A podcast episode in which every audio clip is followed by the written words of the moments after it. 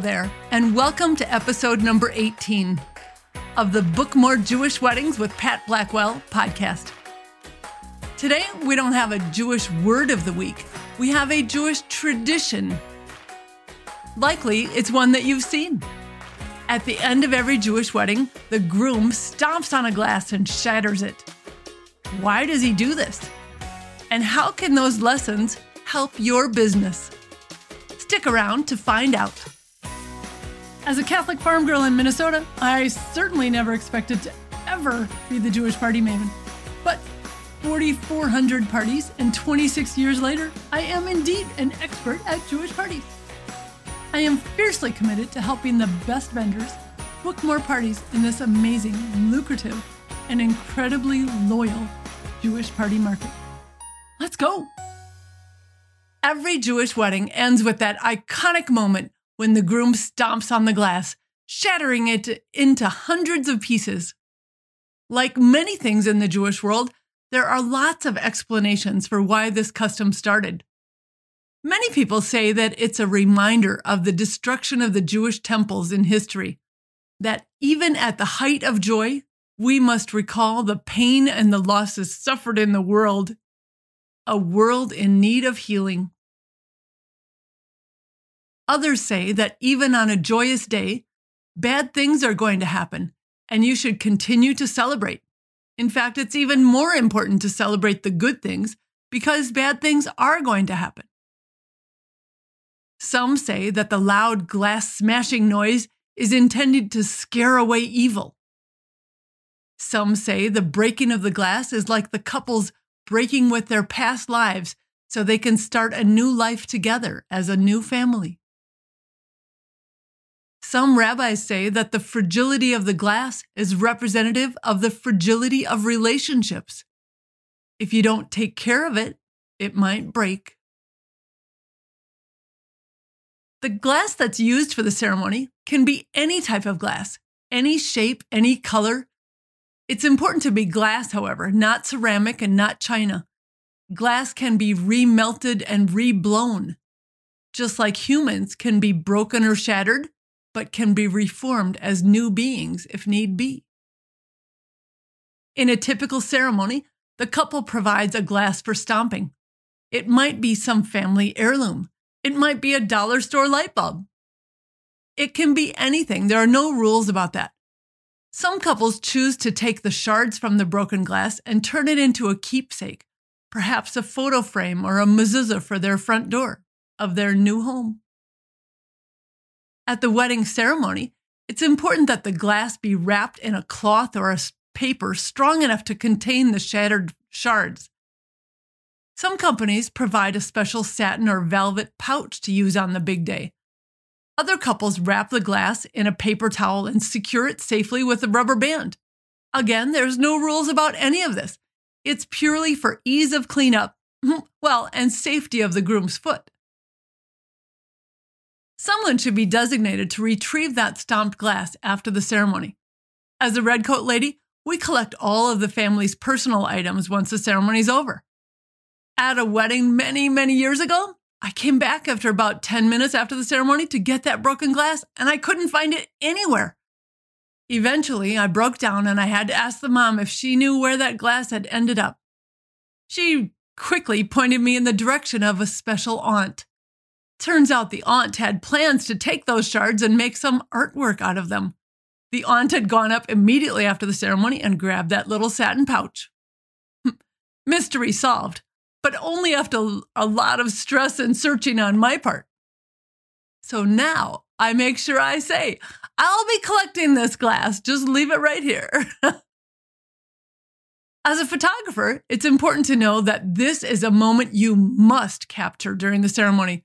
It's not a moment to get distracted, it only happens once. As a musician, the breaking of the glass is your cue to start the music. The recessional will begin. As a caterer, the breaking of the glass, followed by the guests shouting, Mazel Tov, is the cue to open the bar and start the appetizers flowing. Like I said at the beginning of this podcast, the fragility of the glass represents the fragility of relationships. If the relationship is not properly cared for, it might break. So, what about your business relationships? Which ones of those are the most fragile and could use some extra care? There are lots of quotes about fragility.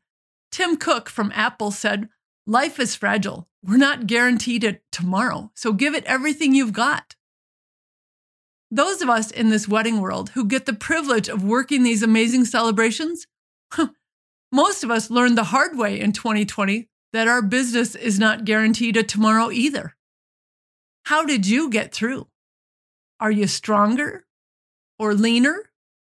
Or did you get meaner? Bad things are going to happen. That's part of life.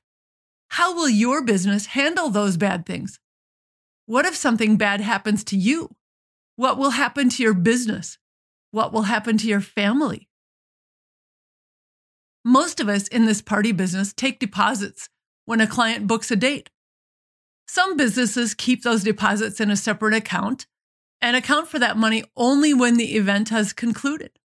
However, turns out that most of us in this party world are really good at customer service, but not necessarily good businessmen or women. Most of us entrepreneurs don't charge nearly enough for our services and live on the edge financially. Many of us have had to face the fact that 2020 changed everything about huh, business as usual. So I'll ask again what will happen to your business if something bad happens to you? Do you have key person insurance? This is a type of insurance that pays out if a key owner or a key officer dies. The money would go to keep things going while you train someone new or perhaps the money would go to close down the business and refund client deposits. Many lawyers are still busy revising our contracts, including force majeure clauses to help protect you in case of another crazy, out of control event, like a pandemic. It turns out that many vendors had sketchy contracts that did a very poor job of protecting them from the pandemic. Lots of lawyers are now suggesting that you refer to the money that you take to block off a date on your calendar as a retainer, not a deposit. People don't generally expect to get a retainer back. I'm certainly not a lawyer, but I have lots of Jewish clients who are damn fine lawyers, and I respect their advice. Hey, speaking of clients, woohoo! My phone has been ringing like crazy. Wow, is that a wonderful sound? Yes, I love it.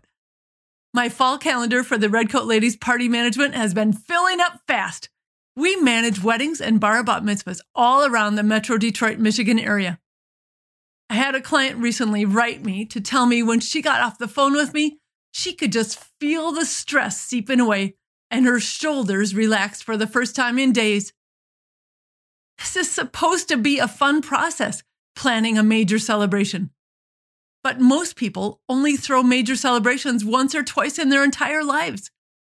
This wedding business has a lot of moving parts, and our Redcoat Ladies checklist help take the stress out of planning. And then we ride in on our white horses with our red coats on your big day and try and take care of everything behind the scenes. We help you cross all your I's and dot all your T's. Contact us to manage your party by going to our website, redcoatladies.com, and help will be on the way. Now, back to that Tim Cook quote Life is fragile, so give it everything you've got. What are your big goals for this year? What are you doing to improve your business? There are about 48,000 Jewish weddings in America each year. Are you ready for your new Jewish clients? Well, you're here listening to this podcast, working hard to learn about Jewish traditions. So good for you. Cha-ching! I can hear that phone ringing already. Why should you trust me? Well, I've helped manage over 4,400 Jewish celebrations in the last 26 years. Yes, you heard that right 4,400 parties. So I've learned a thing or two about Jewish parties. And still, after all these years, I learned something new nearly every party. So if you already book lots of Jewish parties, good for you. There's still likely something in each and every podcast for you. If you're new to the Jewish party world, then this podcast is just the starting point. Welcome. Stick with me and we'll help your business grow. If you'd like to learn more, go to my new website at jewishpartymaven.com and sign up for our freebie, the 12 Jewish wedding words vendors need to know. If that helps you understand that you've got lots more to learn, then come to one of our workshops.